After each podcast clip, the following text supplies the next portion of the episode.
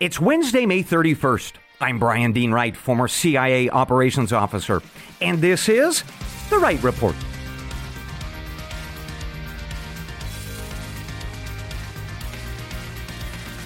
Hey, good day to you, ladies and gentlemen. Welcome to The Wright Report, your daily news podcast.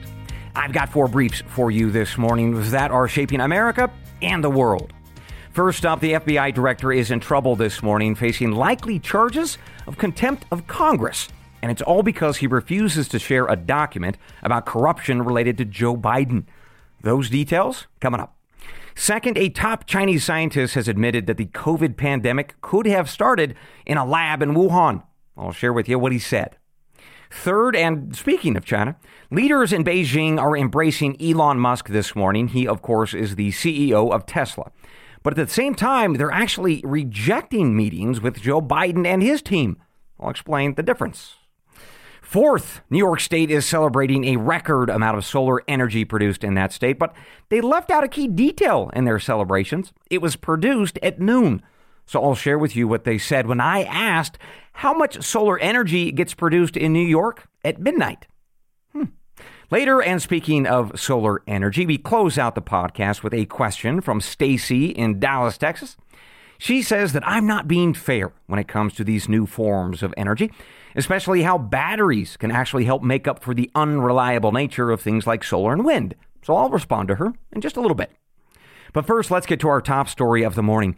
The director of the FBI will likely be held in contempt of Congress, which is a charge that can be punishable with prison time all because he refuses to release an FBI document that alleges acts of corruption by Joe Biden. So here's what we know about this story as reported by the media outlets Roll Call, Daily Mail, CNN, and Fox News. And so let's start with this Form FD 1023. Right? That is something that you're likely going to hear more about in the coming days. So let's talk about what that means. So, when an FBI agent sits down with what's called a confidential human source, it's a bit like when I used to sit down with my informants as a CIA officer, right? Well, this FBI agent uh, meeting with his confidential human source, well, the agent takes notes and obviously memorializes that meeting with a form. It's an FD 1023. Now, it's generally classified and protected from outside review, all in order to protect, of course, the source, the information, and investigations related to it. Now, to be clear, the information in this form can be accurate or inaccurate or a mix of the two. All right, it, it requires vetting and confirmation. Well, at some point in the past couple of years, it appears uh, that the FBI met with one of their confidential human sources, and that person made this allegation. A foreigner from some country in the world cooked up a criminal scheme with Joe Biden, who at the time was vice president. Now, the scheme involved Mr. Biden receiving $5 million, and in exchange, Mr. Biden agreed to take some sort of action on a piece of legislation or policy. We're not exactly sure, but it was some sort of favor for cash, which is quite clearly unlawful. Now, the FBI apparently received this tip at some point back in the year 2020. But an FBI whistleblower says that the Bureau has done little to nothing since then to either validate or investigate these claims of Biden's corruption. And that whistleblower then decided to go to the House of Representatives with this concern of theirs about this, this allegation and the Form FD 1023, and ultimately the FBI's unwillingness to pursue it. So the whistleblower went to the House Oversight Committee that was uh, and is being led by a chair named James Comer, who is a Republican representative, and he has said that he's going to, you know, pursue it if the FBI won't. And that's why he has demanded to see the actual form and the related information. He has also demanded to know from FBI Director Christopher Wray what investigations the Bureau have or has not conducted regarding this allegation. Well, unfortunately, Mr. Wray has said that he's not going to comply with Mr. Comer or his requests. So here's the FBI's statement on why. Quote, the FBI's mission is to protect the American people. Releasing confidential source information could potentially jeopardize these investigations and put lives at risk. Well, that led Representative Comer to issue a congressional subpoena for the document, giving Mr. Wray until yesterday to comply, which he did not. And that leaves Mr. Comer with one more option. he can have the entire House issue something called a contempt of Congress against Mr. Wray. And if the House votes to approve of such a thing, the FBI director could be punished with upwards of one year of prison time and a fine of upwards of $100,000. So that process is now set to begin. Well, maybe. And that sort of squishy factor here is because Mr. Comer is set to speak with Mr. Wray on the phone later today to discuss this case. But as of this very moment this morning, that FBI director is not going to budge from his position of non cooperation. So that is the latest on this story that you're likely going to hear about this week. So, what are we to make of it? Well, let me pivot from facts and data this morning to my opinion and analysis. And let me start with the question Do you trust that the FBI and the Department of Justice, which is led by a Joe Biden appointee, that either of those entities will investigate Joe Biden? Because that's really at the heart of the matter. Now, to help us understand whether or not uh, your response, let's say you, you don't trust those organizations, well, we've got some data that say, well, you probably fall into the majority view of the situation. Right? According to a survey by Harvard University and Harris Polling that was conducted just two weeks ago, they asked over 2,000 Americans three questions about trust in the FBI. First, they were asked if these respondents felt that Joe Biden's son Hunter ever engaged in illegal influence peddling. In other words, did Hunter Biden ever sell access to his father for official favors? Well, 63% of Americans said yes, Hunter likely did that. Second, folks were asked if Joe Biden himself were involved in his son's unlawful activity. And a majority, 53%, said yes, he was, with 79% of Republicans and 58% of independents saying so. Democrats, for the record, were largely against such an idea. Finally, respondents were asked about trust, specifically if they believed that the FBI was properly investigating allegations of illegal conduct by the Biden family, right? And a majority of Americans, 55%, said no, that the FBI was not properly investigating these allegations. They also said this about trusting the FBI 70% of Americans were concerned that the FBI would interfere in a future presidential election in favor of one candidate over another. And folks, that's pretty remarkable and horrifying, actually. Right? The vast majority of Americans do not trust that the FBI will stay out of presidential politics. Right?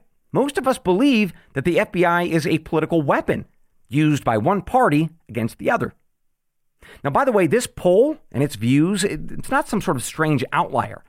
Right? On May 16th, I briefed you on the Durham report, which investigated the FBI's conduct during the Trump Russia investigation that started back in the summer of 2016 during that year's presidential election campaign.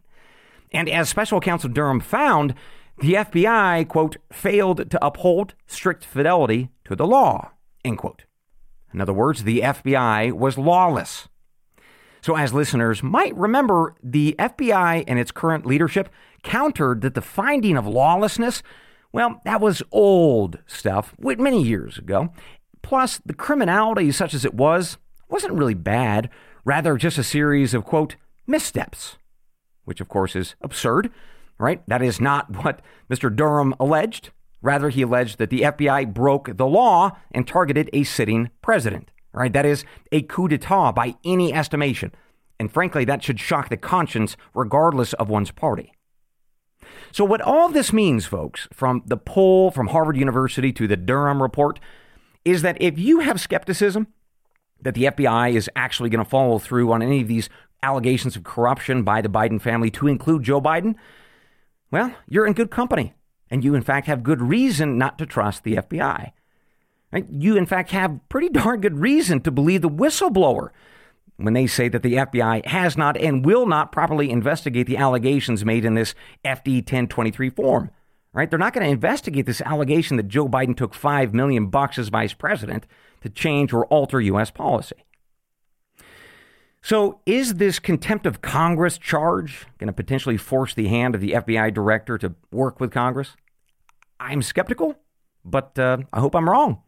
The bigger challenge, though, raised by this episode, in my view, is that we need to do one of two things. We have to restore your trust in the FBI. That is, if it can be done. Now, if so, it's going to take a new president and new leadership and staff, frankly, at not only the FBI, but the Department of Justice as well. Now, in the case that it can't be done, well, the FBI needs to be abolished. And that raises the question of what America would look like without an FBI. So I've heard some folks argue that duties could be divvied out to state and local law enforcement authorities. And I suppose that's possible. Uh, regardless, I'm ready for the conversation and the debate. Because, ladies and gentlemen, when 70% of you believe that the FBI might interfere in the next presidential election, that, that is not just a problem, that's a crisis. And it tells me that fundamentally, the American people no longer believe that we have a republic.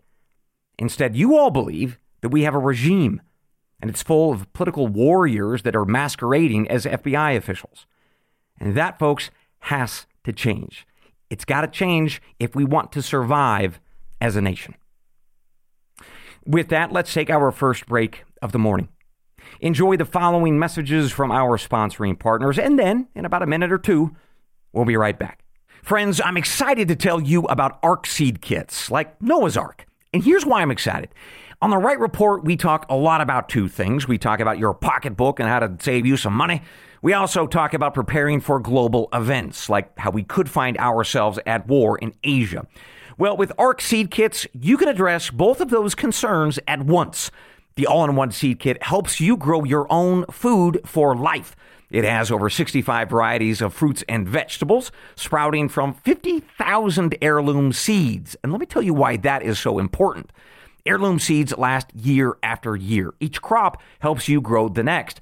But that's not true of 95% of most seeds that you buy. Those last only one year. That's why heirloom seeds from ARC seed kits are so great. It's a lifetime of food security. So go to arcseedkits.com. Again, that's ARC, like Noah's Ark, and buy your heirloom seeds today. And if you do, make sure you use promo code WRIGHT, like my last name, W R I G H T, and that'll get you 10% off your order. So go to arcseedkits.com, promo code WRIGHT, and invest in good food and a bigger wallet for life. Welcome back to the Wright Report. Let's continue with our briefs this morning with two pieces of news coming out of Beijing. So, first, a leading government scientist in China says that COVID could have come from a Chinese lab in Wuhan that was accidentally leaked into the world.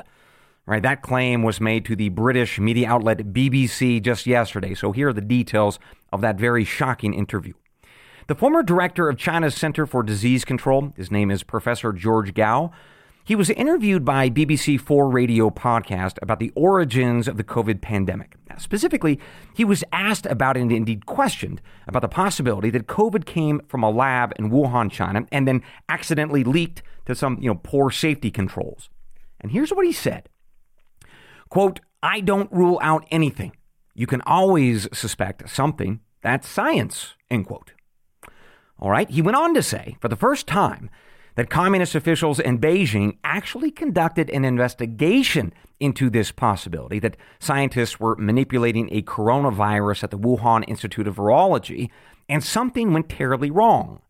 But Mr. Gao said he's not sure what those Beijing investigators ultimately found. He's heard rumors of the outcome, but he's not sure. Still, he said this quote, I think that their conclusion is that the lab followed all the protocols. They haven't found any wrongdoing. Well, his speculation aside, it's the first public acknowledgement by a Chinese official who had any role in the pandemic response that some sort of investigation at this Wuhan lab was actually carried out. Meaning, folks, there's a report with findings that the world has never seen. Well, as you can imagine, this interview is quite shocking in that no one affiliated with the Chinese government has ever allowed for even the remote possibility that China could have caused the pandemic, either accidentally or otherwise. Instead, the, the communists in Beijing have only issued statements like this next one to the United Kingdom government saying that, quote, the so called lab leak is a lie created by anti China forces and it is politically motivated with no scientific basis, end quote. Well, this latest fella just completely undermined that, didn't he? So, all in all, this is a pretty fascinating development out of China by a man who now serves, uh, by the way, as China's vice president of the National Natural Science Foundation. And to be candid with you, I'm pretty nervous for this guy. The communists are not going to be happy with him. Let's move on, folks, to our next brief of the morning, but let's actually stay in China because I've got two developments that tell us a lot about how Beijing works. And based on my experience, it also tells us how they plan on winning the fight with America. First up, the CEO of Tesla, Elon Musk, traveled to China yesterday for his first visit in three years to that country. According to Reuters news service and the New York Post, he met with the country's foreign minister, which is sort of like our Secretary of State, and he did so to discuss Tesla's operations in the country. The foreign ministry later released a statement saying that Mr. Musk planned on expanding his business operations in China, and they said he criticized plans by America and European leaders to separate or decouple their economies from the economy of China. So, as Mr. Musk sat down to discuss business relations with China's leaders, two other American CEOs also landed in China to do the same. The leaders of JP Morgan and Starbucks are now both in China. That follows the March visit of Apple's CEO, Tim Cook. So, folks, I want you to consider that embrace of America's businessmen with Beijing's leaders with this next update. Late last week, Pentagon officials confirmed that China has rejected repeated requests to meet with their Minister of Defense and our Secretary of Defense. Right, there was a hope by the Biden administration that the two could meet at a conference later this week in Singapore, but China just turned down that offer, and they did so in language that the Wall Street Journal reported to be, quote, unusually blunt, end quote. By the way, this also comes as NBC News is reporting that the Chinese have turned down more than a dozen of these requests since the year 2021. It also comes a week after Joe Biden said that relations between China and the United States would get better, quote, very soon, end quote. Well, it appears as though that is not true. So, those are the facts and data this morning about two very different experiences. On one hand, we have a warm embrace between America's CEOs and the leadership in Beijing. But on the other hand, we have a pretty cold shoulder for America's military leaders. So, what are we to make of that? Well, let's move to my opinion and analysis. And here's what I see based on my understanding and experiences of working with these turkeys in Beijing. So, first, I'll tell you that what this tells me is that Beijing is sending a very clear message to Biden and his team, and that is this America's political leaders are the junior partners in the world, and they can be shoved aside as Beijing chooses. Now, second, what the communists are doing here is that they're also telling us that there's another group that is far more important in the United States, far more important than our military and political leaders, and that is corporate America. And here's what I mean by that all right, China has 1.4 billion people, right? Those are consumers, and they are buying lots of stuff. And the communist regime knows that our corporate leaders want access to those people and that market to make money. So, this embrace of corporate leaders, well, they're looking to build these relationships with these men and women in corporate America, who in turn are going to go back to America's politicians and tell them to do what they want. That is, what China wants using their economic leverage and, frankly, their political donations to change or soften U.S. policy. And here's the bad news the communists are probably smart to use America's corporate leaders to control our politicians because unless we have an exceptional president who's willing to ignore corporate America, then yeah, corporate leaders are going to end up driving our China policy. And that might be good for, say, people like Elon Musk and Tesla, but that is very bad for the rest of us. With that, let's move on to our last brief of the morning. And this one involves a very curious declaration out of New York State this morning that celebrates a record amount of solar energy, but leaves out one key detail.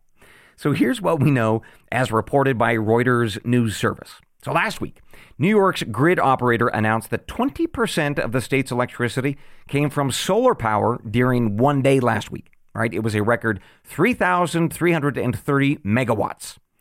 Well, in response, New York's environmental community celebrated the achievement. For instance, the CEO of the New York State Energy Research and Development Authority said, quote, The new record means that we're making solar energy more accessible to families and businesses while moving the state closer to its Climate Act mandates. End quote.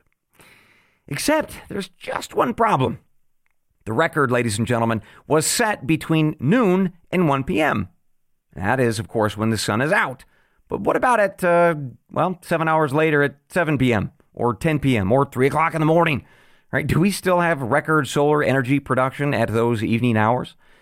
And if not, where is New York's electricity coming from at that hour? Well, I sent out emails to various organizations in New York uh, asking those questions. So far, no responses. I'm sure they're just very, very busy. Regardless, I'll keep you posted if I do get any responses. You just uh, might not want to hold your breath. With that, ladies and gentlemen, we conclude this morning's episode of The Wright Report.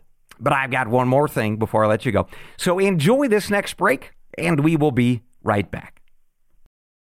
Welcome back to The Wright Report with one more thing before I let you go. So, since I started hosting podcasts, which is, gosh, over a year now, I've covered what many people call the clean energy revolution. And based on what I have found and shared with you all, I think that the better name is dirty green energy revolution because this stuff comes with all sorts of secret surprises that aren't so clean. Well, that has led to criticism from some listeners about my views, and one criticism is connected to the issue of batteries. Right, Stacy from Dallas, Texas, is one such person who has criticized my views. She said, "quote I think you're being unfair. I think, for instance, Tesla has battery packs that people can use, and that addresses the reliability issue that you bring up so often. So maybe talk about that to just add a little bit of balance to the conversation. Well, Stacy, I really appreciate the criticism. It's totally fair. And so let's talk about the batteries. And you mentioned Tesla. Well, a Tesla Powerwall battery, it can be purchased by consumers, that's true, but it's going to run you around $11,000 for one battery, plus another 2000 or so for installation. So let's just put aside who can actually afford that and let's do a thought experiment. So let's say that you have spent $13,000 for a Tesla battery and you have decided to go all in on your greenness and you've connected that battery to some solar panels, right? On your roof, of course. Well, according to Forbes magazine, those panels are going to run you another $16,000 to $35,000. So your all-in investment to go green stands anywhere from $30,000 to $45,000.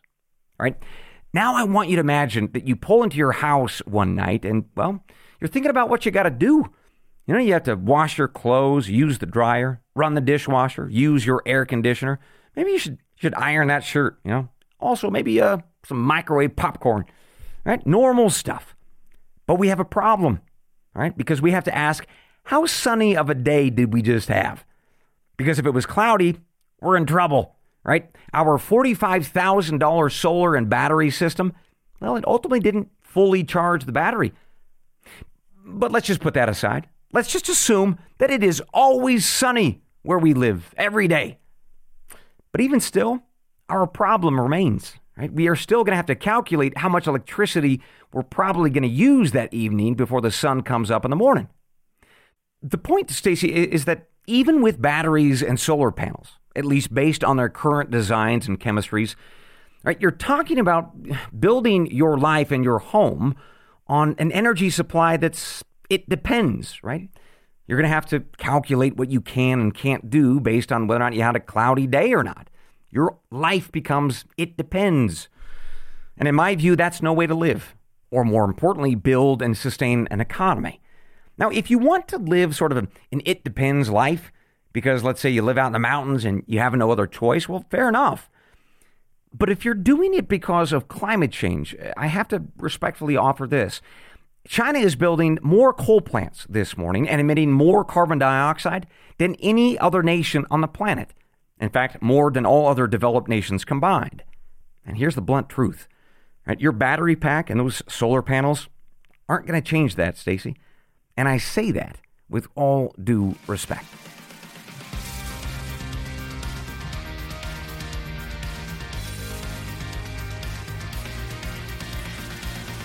And with that, ladies and gentlemen, we conclude your morning brief.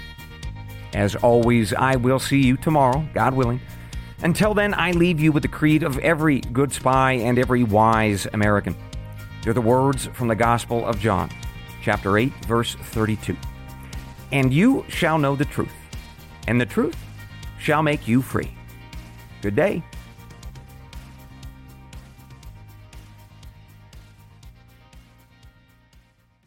If you only have a 401k, you're not getting the most for retirement. Wait, what? Add a Robinhood IRA on top, then they'll boost it by 3%. You can do that? And if you transfer in any retirement account, you get 3% on top of that. Is there a limit to the match? No limit. Robinhood Gold gets you the biggest contribution match of any IRA on the market. Sign up for Robinhood Gold at Robinhood.com slash boost by April 30th. Subscription fees apply. Investing involves risk. 3% match requires gold for one year from first match. Must keep IRA for five years. Match on transfers subject to additional terms and conditions. Robinhood Financial LLC member SIPC.